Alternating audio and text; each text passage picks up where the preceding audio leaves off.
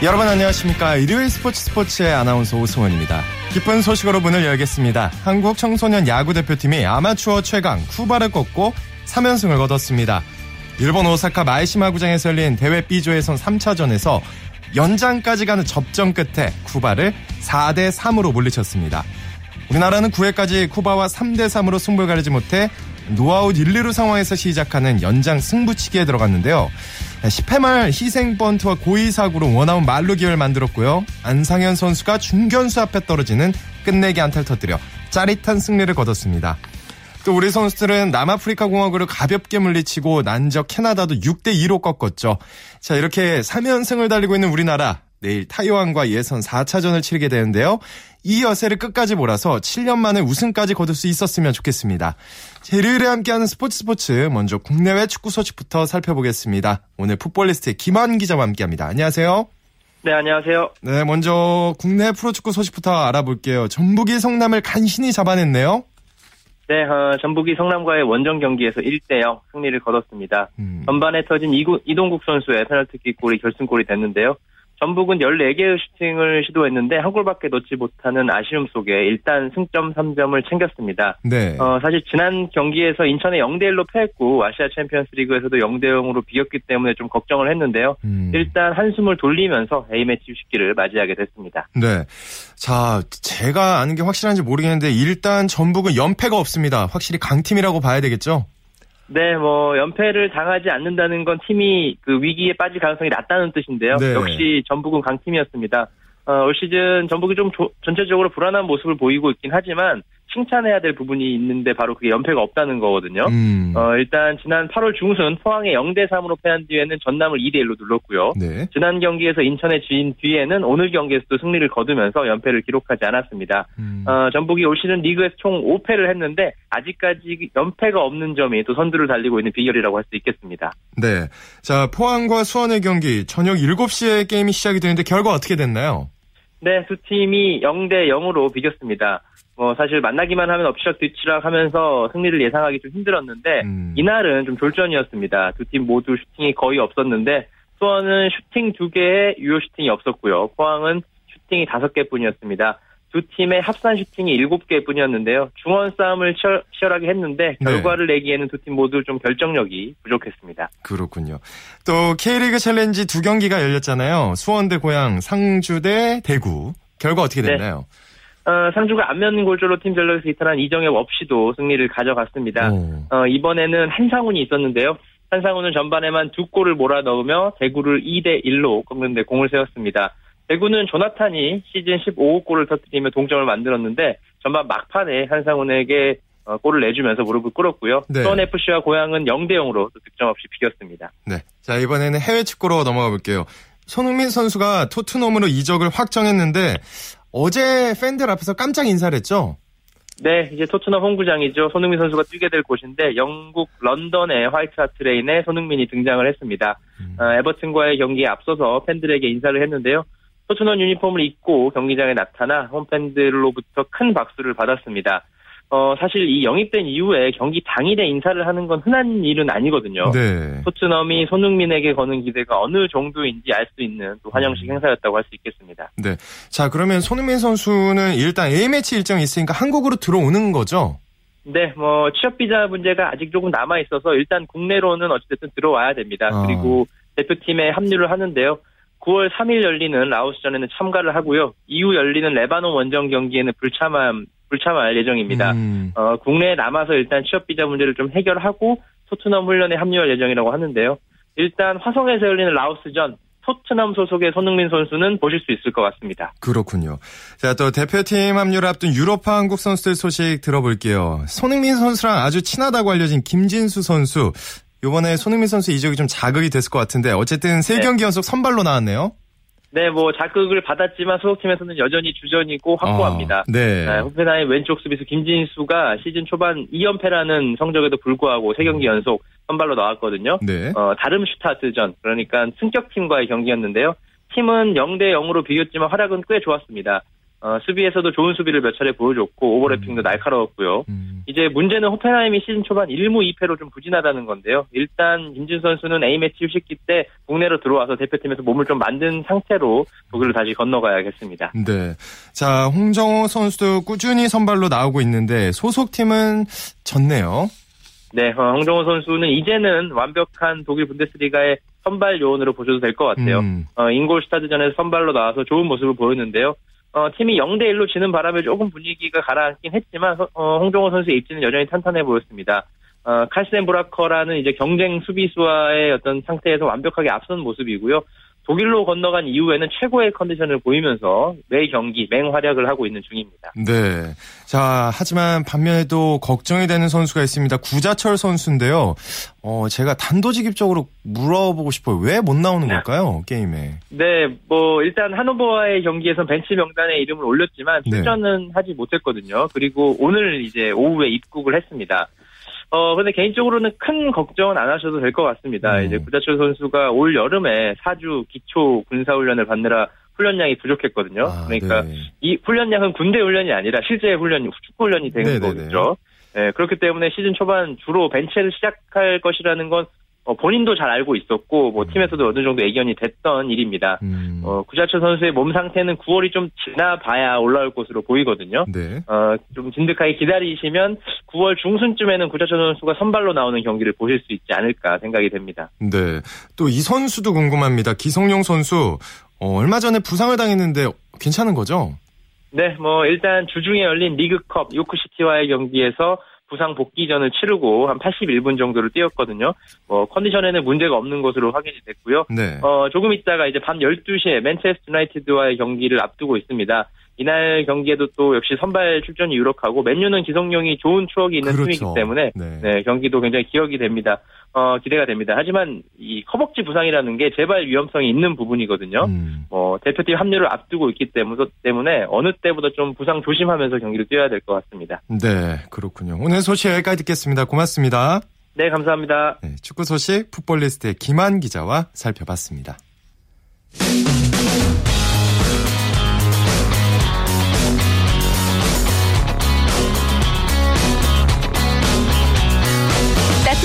비판이 있습니다. 냉철한 분석이 있습니다. 스포츠 스포츠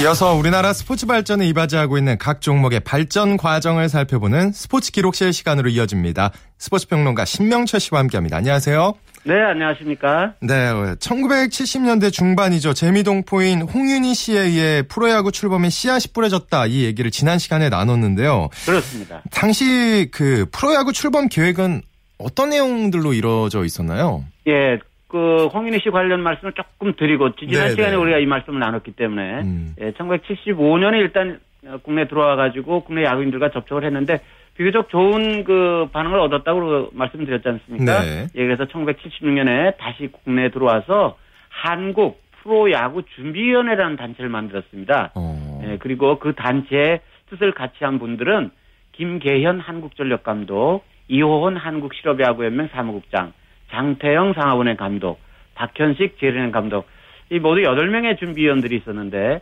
야구 역사에 좀 관심 있으신 팬들이면 한 번쯤은 들어봤을 그런 성함들 아닙니까? 음. 예, 이호원 사무국장은 뒷날 KBO 초대 사무 차장이 됐고 박현식 감독은 또 뒷날 산미 슈퍼스타즈 초대 사령탑을 맡게 됩니다. 어, 당시 그 계획이 어떤 건지 이제 말씀하셨지 않습니까? 네네.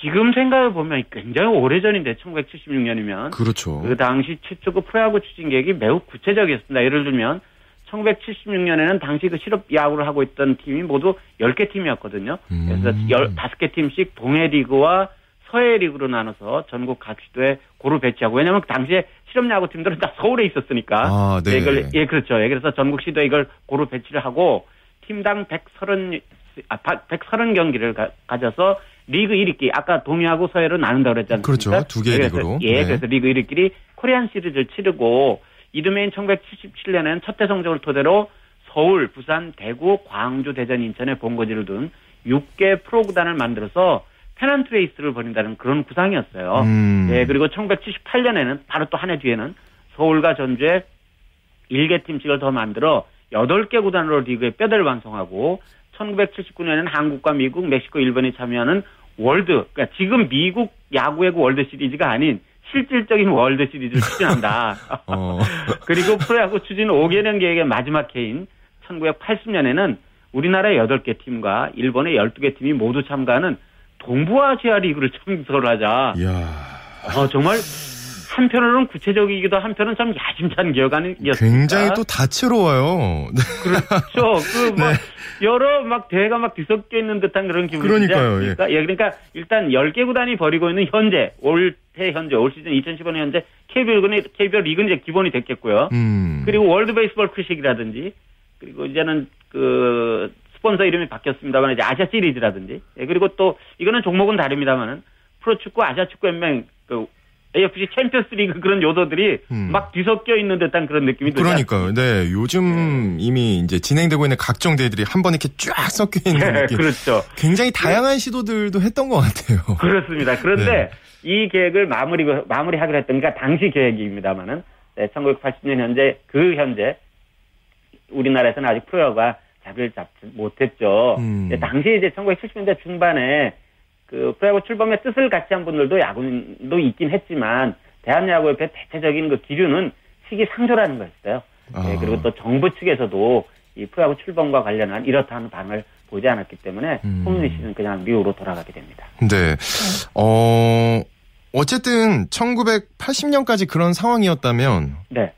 어떻게 지금 제가 듣기로는 좀 급작스럽게 1981년 겨울에 출범을 예. 알리게 되지 않습니까? 한국 프로야구가? 그렇죠. 그건 이제 프로야구 역사를 이제 조금만 아시면은 다 아시겠습니다만 그 무렵에 여기가 정치적 크게 변혁기를 겪게 되지 않습니까? 음, 네, 네, 이제 네. 새로운, 새로운 정권의 출범과 함께 프로 그러니까 스포츠의 프로화 작업이 이제 전체적으로 진행이 되는데 잘 아시는 것처럼 프로야구가 가장 먼저 했고 그다음 프로축구 슈퍼리그 그다음에 민속 경기 씨름도 이제 프로화가 되지 않습니까? 음. 예, 그런 과정에서 1981년 봄부터 이 야구의 프로화 작업이 결실을 맺게 되는데 1981년 12월 11일 그러니까 불과 한 2, 3년 전만 해도 골든 글러브 시상식이 꼭 그 12월 11일 날 있었지 않습니까? 네. 예, 지금은 이제 12월 둘째 주 화요일, 그 평일로 이제 요일이 고, 고정이 됐습니다. 왜냐면 이게 12월 11일이 일요일이 될 수도 있고 막 이랬기 때문에. 음. 예, 그래서 서울 시내 한 호텔에서 그 원년 6개 구단 대표들이 모여서 서정철 그 사성장군 출신이시죠. 예, 네. 이분을 초대 총재로 초대하고 사단법인 한국 프로야구연회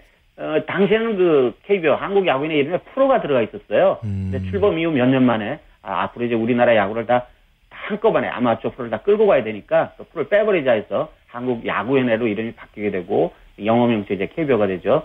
어, 곧이어서 1982년 3월 27일 뭐 이제는 흔적도 없이 사라져서 어디 있는지 신세대 팬 여러분들은 이제 꼭 찾아가 보셔야지 그 장소를 알 수 있는 예, 동대문운동장 야구장에서 아, 청룡과 삼성 라이온즈 개막전으로 국내 프로야구에 출범을 했습니다. 뭐 그 뒤로 발전 과정은 야구 팬 여러분들이 정말 잘 알게 되실 거고 그해 음, 네. 프로야구는 그 해는 프로야구만 출범했을 뿐만 아니라 9월에 최동원 우수 선수들의 프로 진출을 1년을 유보시켰습니다. 프로 진출을. 예, 그래가지고 최고의 전력을 꾸려서 제27회 서울에서 열린 서울과 인천에서 열린 제27회 세계 야구 선수권대회에서 우리가 우승을 차지하게 됩니다.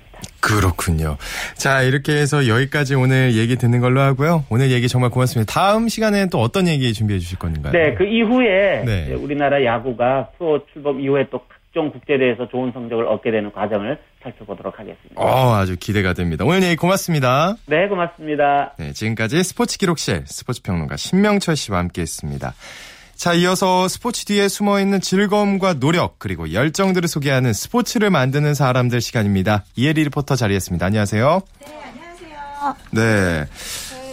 자, 지금 현장 소리가 나오고 있는데 여섯, 두 개, 어, 일곱. 뭐 하고 있는 건가요?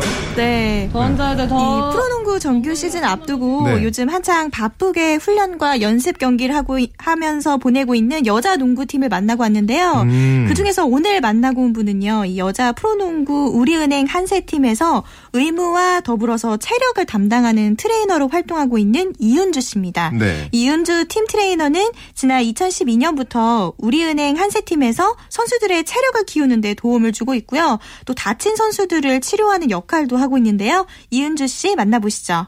저도 이제 초중고 때 선수 생활을 했었거든요. 농구는 아니고요. 이제 다른 종목을 하다가 이제 그만두고서 이제 대학교 생활을 하면서 이제 내가 선수 생활을 했던 거를 살려서 무슨 직업을 할 수 있을까 이제 고민 고민 하다가 이제 학생 때부터 이제 트레이너에 대한 꿈을 꾸고 있었거든요. 이제 좋은 기회가 나서 우리은행에 들어오게 됐어요. 저희 팀 같은 경우는요. 이제 뭐 의무 따로 체력 파트가 이렇게 따로따로 있는데 다른 팀 같은 경우는 저희는 근데 전반적인 걸 다 보고 있고요. 뭐 선수 컨디셔닝, 재활, 뭐 치료까지 해서 선수 몸 상태에 관한 이제 전반적인 걸 다 담당하고 있습니다. 네. 어, 전반적으로 담당하고 있다. 근데 사실 농구가 굉장히 격렬하고 네. 부상이 많은 운동인데 여자 농구도 물론 그렇겠죠. 네, 물론 맞습니다. 네. 여자 농구 선수들도 좀 부상이 잦은데요. 음. 뭐 주로 무릎 부상이 많고요. 또 점프 후에 착지 동작을 하다가 발목 부상을 당하기도 합니다. 음. 무엇보다 경기 중일 때는 선수의 부상 상태를 보고 의무 트레이너의 빠른 판단력이 중요하다고 하는데요. 음. 어떤 내용인지 들어보시죠. 이게 다치고서는 이제 조치 후에 이제 바로 뛸 수 있는 경우가 있고 그렇지 않은 경우가 있어요. 이제 그거를 이제 적절하게 판단을 해서 이제 내보내려고 하면 뭐 테이핑을 다시 한다거나 이제 이제 소염제를 이렇게 먹이고 급성이기 때문에 이제 먹이고 이제 아이스 대고 테이핑 다시 해주고 이제 보낼 경우에는 다시 보내고요. 안 될 경우에는 이제 아예 그냥 경기에서 빼는 경우가 있어요. 그거에 대한 이제 게임 때 판단이 빨리빨리 이루어져야 하는 것 같아요. 어, 자, 이런 빠른 판단이 있기 때문에 네. 선수들이 컨디셔닝에 도움이 되고 그쵸. 또 성적이 잘 나오는 게 아닌가 싶은데 네. 그 쉬는 시간이 없을 것 같아요. 굉장히 바쁠 것 같아요. 그렇죠. 네. 낮에는 훈련을 해야 되잖아요. 음. 그럼 훈련할 땐 또 체력을 키워야 되니까 그렇죠. 그 시간엔 또 웨이트 트레이너로 활동을 하고 또 좀 쉬어도 될까 싶어도 저녁에는 또 부상당한 선수들을 치료를 해야 되잖아요. 이렇게 하루 일과가 선수들의 스케줄에 맞춰서 움직여야 되거든요. 그래서 시즌과 상관없이 잠잘 시간도 부족하다고 합니다. 네. 자, 이렇게 또 근데 이은주 팀 트레이너라고 하지만 만능. 네. 자, 이 우리 선수들이 이분들 덕분에 이렇게 그쵸? 기량을 펼칠 수 있는 게 아닌가 싶 싶어요. 네. 네. 맞습니다. 선수들과 함께 동거동락하면서 24시간 함께 지내고 있거든요. 음. 누구보다 선수들의 몸 상태에 대해서는 감독님보다도 더 잘 알겠죠. 아, 예. 네, 그리고 또 선수들이 경기에서 좋은 성적을 낼 수 있도록 도움을 주는 역할이라서 그걸 또 최대치로 할 수 있게 끌어올리는 역할을 하고 있습니다. 음. 이은주 트레이너는 좀 힘들기도 하지만 부상당한 선수가 치료를 통해서 경기에서 좋은 성적을 보여줬을 때 그때 참 뿌듯함을 느낀다고 하는데요. 계속해서 이은 이은주 팀 트레이너 얘기 들어보겠습니다. 성적이 나는 거는 이제 제일 먼저 좋죠. 트레이너 입장에서는 선수가 이제 큰 부상 없이 시즌 잘 마치거나 아니면 부상을 당해서 이제 재활을 해서 코트 복귀까지 신경을 썼던 선수가 이제 큰 통증 없이 이제 코트에서 이제 좋은 플레이를 하는 걸 보면 가장 보람을 느끼는 것 같아요. 때론 엄마 같고, 때론 언니 같고, 때론 이제 친구처럼 뭐 편하게 얘기할 수 있는 그런 관계인 것 같아요, 저는. 선수들이 가끔 이제 저한테 막 생활하다 보면 엄마 같다는 이런 말을 되게 자주 하거든요. 그래서 좀 저희는 이제 24시간 같이 생활을 하니까 그런 관계인 것 같아요. 트레이너들이 이제 여러 종목에도 이제 많잖아요. 근데 팀 트레이너는 그 팀 선수에게 정말 도움이 되는 트레이너여야 된다고 생각하거든요. 팀에 꼭 필요한 뭐 없어서는 안 돼. 트레이너가 되는 게 꿈이에요. 네, 이은주 팀 트레이너가 선수들 곁에서 이렇게 큰 힘이 돼주고 있기 때문에 선수들도 더 열심히 또 힘든 훈련을 하면서 좋은 결과로 또 보답을 하는 게 아닌가 음. 싶더라고요. 앞으로도 팀 트레이너로서 또 선수들이 육체적으로나 정신적으로 다치지 않도록 든든하게 만능 트레이너로 활동해 주셨으면 좋겠습니다. 네, 정말 그랬으면 좋겠네요. 1일 리포터 오늘 고생하셨습니다. 네, 고맙습니다. KBS 1라디오 한 주간 이슈가 됐던 스포츠계 소식을 취재 기자를 통해 정리해보는 주간 취재 수첩 시간입니다. 미니 올림픽으로 불리는 세계 육상 선수권 대회가 오늘 중국 베이징에서 막을 내렸죠. 자, 오늘은 번개 우샤인 볼트 선수가 화려하게 부활한 2015 세계 육상 선수권 대회를 정리해 보겠습니다. 스포츠 서울의 고진현 기자와 함께합니다. 안녕하세요. 안녕하세요. 고진현입니다. 네, 이번 대회에서 어떻게 보면 부활했다고 말을 해도 될 것 같아요. 볼트 선수 예. 게이틀린과의 맞대결에서 완승을 거뒀는데 어, 큰 무대에 강하다고 봐야겠죠. 아, 그렇습니다. 아, 볼트는 올 시즌 발과 엉덩이 부상으로 내내 고전을 했는데요. 결국 큰 무대를 즐기는 기질과 극심한 스트레스를 극복하는 능력이 결국 게이틀린보다 뛰어나다는 사실을 여실히 입증했습니다. 네. 스포츠에서 찾아오는 스트레스 극복 능력은 크게 두 가지로 나눠볼 수 있겠습니다. 하나는 바로 승리에 대한 의심과 그리고 상대에 대한 두려움 이 두 가지 감정을 잘 컨트롤할 수 있어야 음. 성공을 할 수 있는 것 같습니다. 결국 볼트는 의심과 두려움을 잘 컨트롤을 해서 3관왕에 오른 반면 게이틀리는 시즌 내내 볼트를 앞섰지만 정작 맞대결에서는 승리에 대한 의심과 그리고 볼트에 대한 두려움을 극복하지 못했다고 볼 수 있겠습니다. 정말 그게 기록에서도 드러나는 게 준결승에서는 게이트린이 더 빨랐거든요. 네.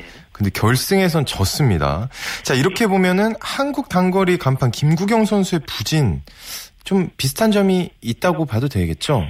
그렇습니다. 이 김구경 선수는 이번 대회에서 10초 48을 기록하면서 예선에 탈락했습니다.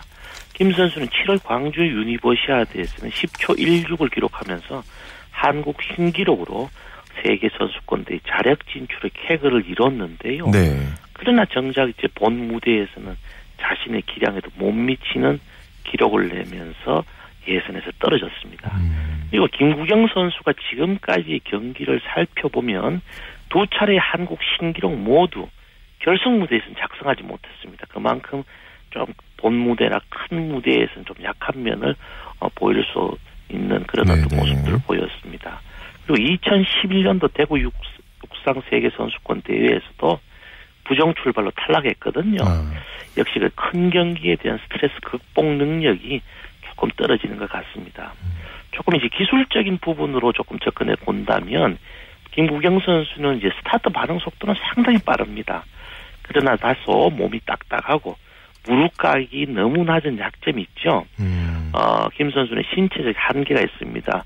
우리가 단거리 선수로는 176cm로 신장이 상당히 작습니다. 그리고 자연스럽게 보폭이 짧기 적기 때문에 네. 무릎 각도를 올리는 게 좀 필요하다는 지적이 있습니다. 네. 자, 이번 대회에서 한국 선수들이 여전히 좀 부진했는데 그나마 경보의 김현섭 선수가 좀 선전했다고 봐야겠죠? 그렇습니다. 남자 경보 20km에서 10위를 기록했습니다. 이 김 선수는 세계 선수권 대회 3회 연속 톱10에 진입을 했습니다. 2017, 2011년 대구 대회 그리고 6위를 치료, 어, 차지했고요.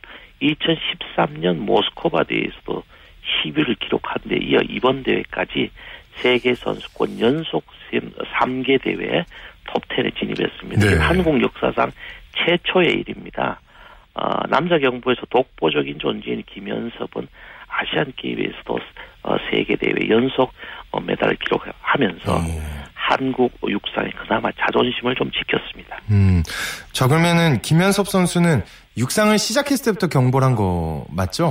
그렇지는 않습니다. 아, 강원도 네. 속초 설악, 설악중학교 1학년 때 중장거리 선수를 뛰었습니다. 그러나 음.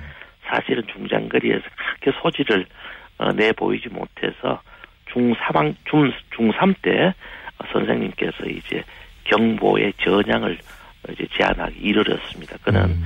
어, 경보로 전환하고 나서 한눈을 팔지 않고 마침내 열심히 훈련한 결과 한국 육상 사상 최초로 세계 선수권 대회 3회 연속 톱10에 진입하는 쾌거를 이뤘습니다. 네.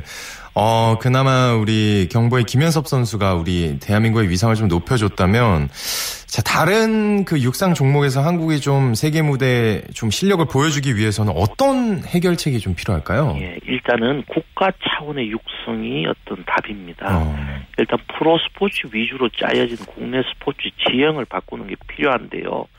정부의 적극적인 투자와 지원 그리고 육상에 대한 당근책을 제시해서 우수한 경기력의 선수가 육상에 입문하도록 유도하는 게 우선적으로 필요합니다. 음. 이후 이제 높이뛰기나 멀리뛰기, 허들 등 상대적으로 월드클래스 진입 가능성이 높은 종목 등에 집중 투자하는 전략을 써야 할 것 같고요. 네. 지난해 우리 세계 선수권 대회 높이뛰기 3위를 차지한 우상혁 선수 같은 어린 선수들을 이제 해외 전지 훈련 그리고 유, 유능한 해외 지도자를 초빙해서 음. 키운다면 결코 이런 꿈들이 멀지는 않을 거라고는 생각됩니다. 네, 투자한 만큼 결실이 나올 가능성이 높아지니까요.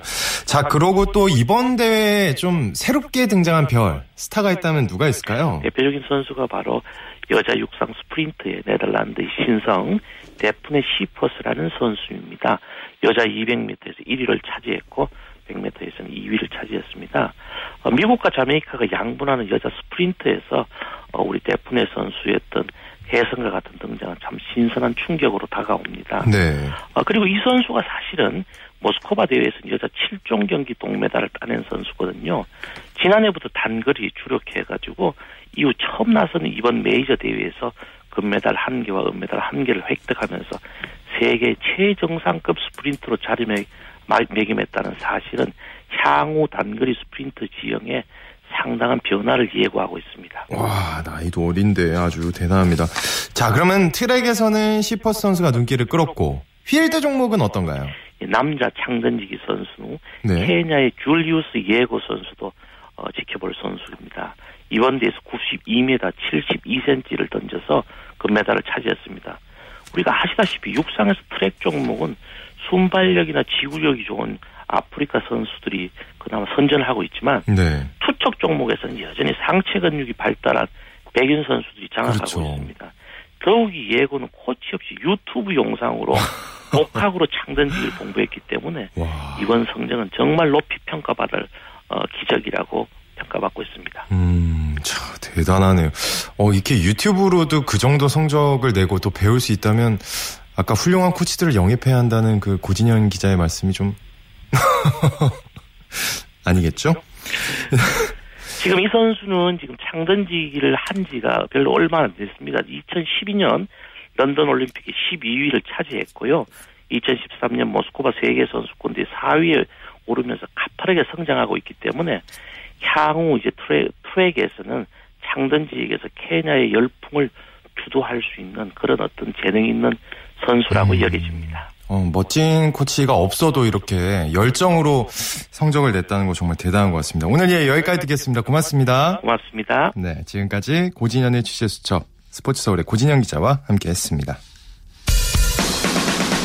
쳤다 하면 홈런이고 슛 한편의 드라마. 그것이 바로 그것이 바로 손에 잡힌 우승 트로피. 목에 걸린 그 배달 너와 내가 하나 되는. 그것이 바로 그것이 바로 그것이 바로 꿈꾸던 스포츠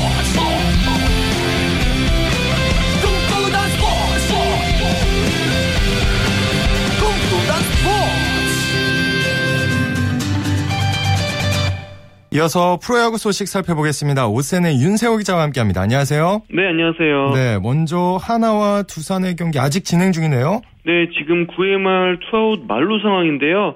네, 안타 하나가 만약에 나온다면, 뭐 밀어내기가 나온다면은 두산이 네. 승리할 수 있는 그런 상황이 있습니다. 일단 지금 9회 말이고 4대 4로 양 팀이 팽팽하게 맞서 있습니다. 네, 그러면 9회 말 지금까지의 경기 내용을 좀 정리해 주시죠. 어, 일단 선발 대결에서 하나가 앞섰어요. 하나의 음. 탈보트 선수가 6이닝 1실점으로 잘해줬거든요. 어, 그러면서 경기 중반까지는 하나가 앞서고 있다가, 어, 7회부터 두산이 추격을 하기 시작했습니다. 그러면서 불펜 대결에서 두산이 앞서면서 4대4가 됐고, 어, 지금 막, 네, 박건우 선수가 1루 땅볼을 치면서 네, 경기는 연장 10회로 지금 넘어가게 됐습니다. 네, 만약에 경기가 끝나면 중간이라도 좀 소식을 전해주시면 고맙겠습니다. 네. 자, 넥센은 기아를 상대로 6연승을 거뒀네요. 네, 넥센이 오늘 광주에서 열린 기아의 원정 경기에서 7대 2로 네, 승리를 했습니다. 어, 넥센은 1회부터 유한준 선수와 이태근 선수의 2타점 적시타로 앞서갔고요. 어, 3회와 5회에도 꾸준히 점수를 뽑으면서 네, 4점 차 리드를 잡았습니다. 이후에 5회부터 넥센이 한현희 선수를 마운드에 올리면서 불펜진을 가동을 했고 음. 한현희 선수가 3이닝 무실점을 호투하면서 네, 넥센의 리드를 지켜냈습니다. 그렇군요. 어, 넥센의 4번 타자 박병호 선수 1,500루타를 달성했다고요? 네, 오늘 박병호 선수가 1회 초부터 네, 첫 타석부터 안타를 치면서 통산 1,500루타를 달성을 했습니다. 자, 또 KT가 아주 무서운 뒷심을 발휘하고 있는데 지금 4연승째 맞나요? 네, KT가 이틀 연속으로 갈길 바쁜 KT의 발목을 잡았는데요. 네, KT가 6대 4로 오늘 수원구장에서 열린 홈경기에서 6대 4로 승리를 했습니다. 네. 어제 이어서 KT가 오늘도 경기 초반부터 타선이 폭발을 했는데 어 1회 말 김상현 선수의 밀어내기 볼넷 뒤에 박경수 선수가 말홈런을 치면서 네. 네, 순식간에 5점을 뽑았고요. 그리고 7회에는 또 마르테 선수의 솔로 홈런으로 6대 4 리드를 잡았습니다. 이후에 KT는 장시현 선수가 세이브를 올리면서 SK와의 2연전을 모두 가져갔습니다. 네, 진짜 갈길 바쁜 SK 또 강팀 SK를 잡았다는 게 더 대단한 것 같은데 타선이 매우 강한 것 같아요. 특히 마르테 선수 맹활약을 했다고요. 네, 지금 마르테 선수가 타격왕 자리까지 노리고 있는데요. 오늘도 7회 정말 KT 입장에서는 굉장히 소중한 네, 점차를 벌리는 솔로폴을 터뜨렸고요. 네. 볼넷도 두 개를 얻었습니다. 네, 마르테 선수 뭐 공수 모두에서 KT의 큰 힘이 되고 있는데요. KT로선 효자 용병이 아닐 수 없을 것 같습니다. 네. 자, 또 NC와 롯데의 경기 어떻게 되고 있나요? 네, NC와 롯데와의 경기는 NC가 네, 6대 4로 지금 리드를 하고 있습니다. 아직 음. 경기가 끝나진 않았는데요. 네. 네, 뭐 지금 어, 아웃카운트 두 개까지 잡은 상황인데 2사 1-3루에서 황재균 선수가 지금 타석에 서 있는 상황입니다. 네. NC의 이민호 선수가 아주 의미 있는 기록을 세웠다는데 어떤 기록이죠? 네, 이민호 선수가 3년 연속 50경기 이상 출장을 했는데요.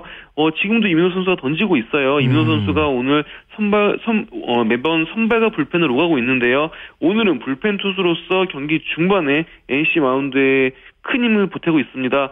어, 지금 이민호 선수가 5이닝 이상을 던지고 있는데요. 사실 오늘 경기에서 NC가 선발 투수인 소민호 선수가 네, 4이닝을 채우지 못하고 내려갔어요. 음. 그러면서 불펜 투수로 많이 가동해야 되는 상황인데 이민호 선수가 홀로 네, 긴 이닝을 소화해주면서 NC 마운드에 큰 힘이 되고 있습니다. 그렇군요.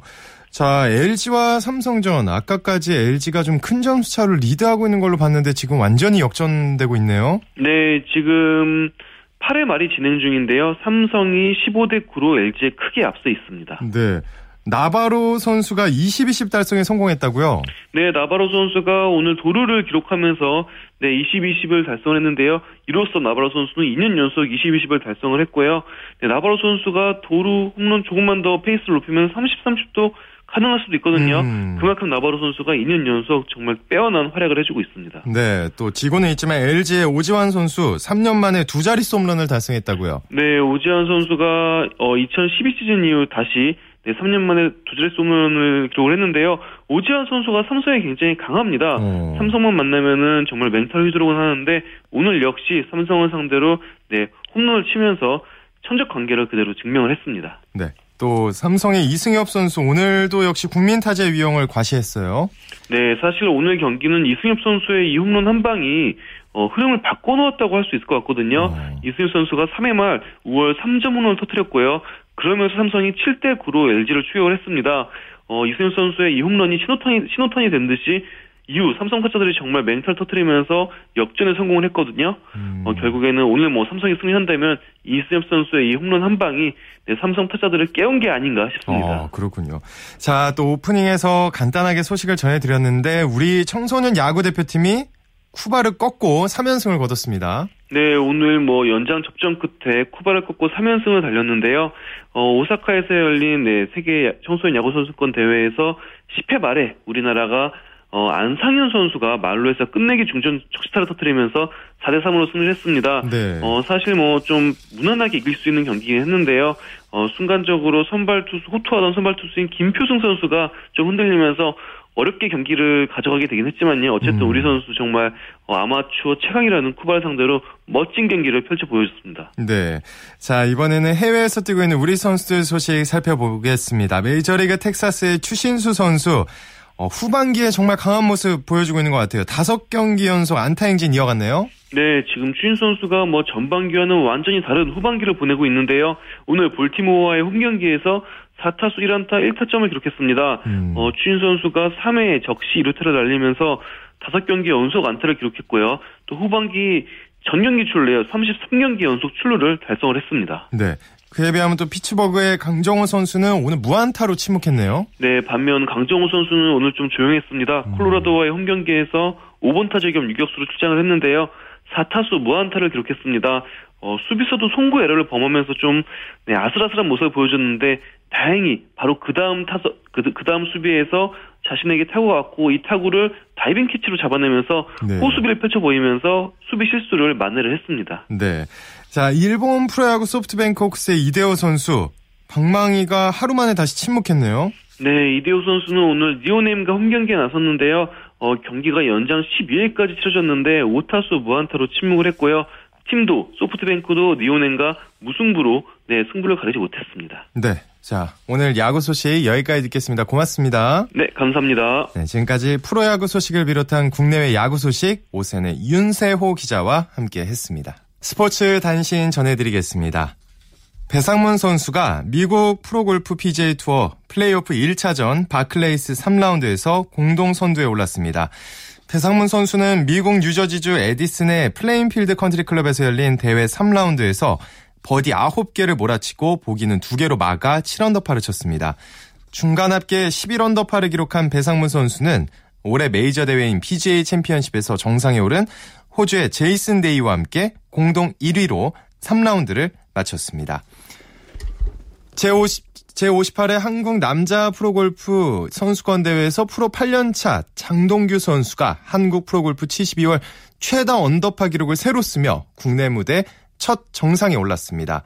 장동규 선수는 인천 영종도 스카이 72 골프 리조트 하늘 코스에서 열린 대회 4라운드에서 보기 없이 버디 9개를 몰아쳐 최종 합계 24언더파 264타로 공동 2위 김기환과 박효원 선수를 4타 차로 따돌리고 정상에 올랐습니다. 장동규 선수는 첫 우승의 감격과 함께 13년 묵은 한국 프로골프 72홀 최다 언더파 기록도 갈아치우는 겹경사를 누렸습니다. 2015 국제배구연맹 월드컵 여자 배구 대회에서 한국이 러시아에 패했습니다. 우리 대표팀은 일본 센다이에서 열린 대회 2라운드 1차전에서 러시아에 세트 스코어 3대 0으로 무릎을 꿇었습니다. 한국은 김희진 선수가 17점으로 최다 득점을 올렸고 김연경 선수가 15점, 박정아 선수가 8점을 기록했지만 러시아의 높이에 막혀서 승리를 따내지는 못했습니다. 한국은 승점 6점을 유지해 12개국 중 7위에서 8위로 한 계단 떨어졌습니다. 지금 NC와 롯데 경기 6대 4로 NC가 승리한 가운데 종료가 됐다는 소식 알려드리면서 오늘 준비한 소식 여기서 마무리 짓겠습니다. 자, 내일은 9시 30분부터 스포츠 스포츠 들으실 수 있고요. 이광용 아나운서가 아주 재미있는 스포츠 이야기 준비해서 찾아옵니다. 저는 지금까지 아나운서 오승원이었습니다. 청취해주신 여러분 고맙습니다. 스포츠 스포츠.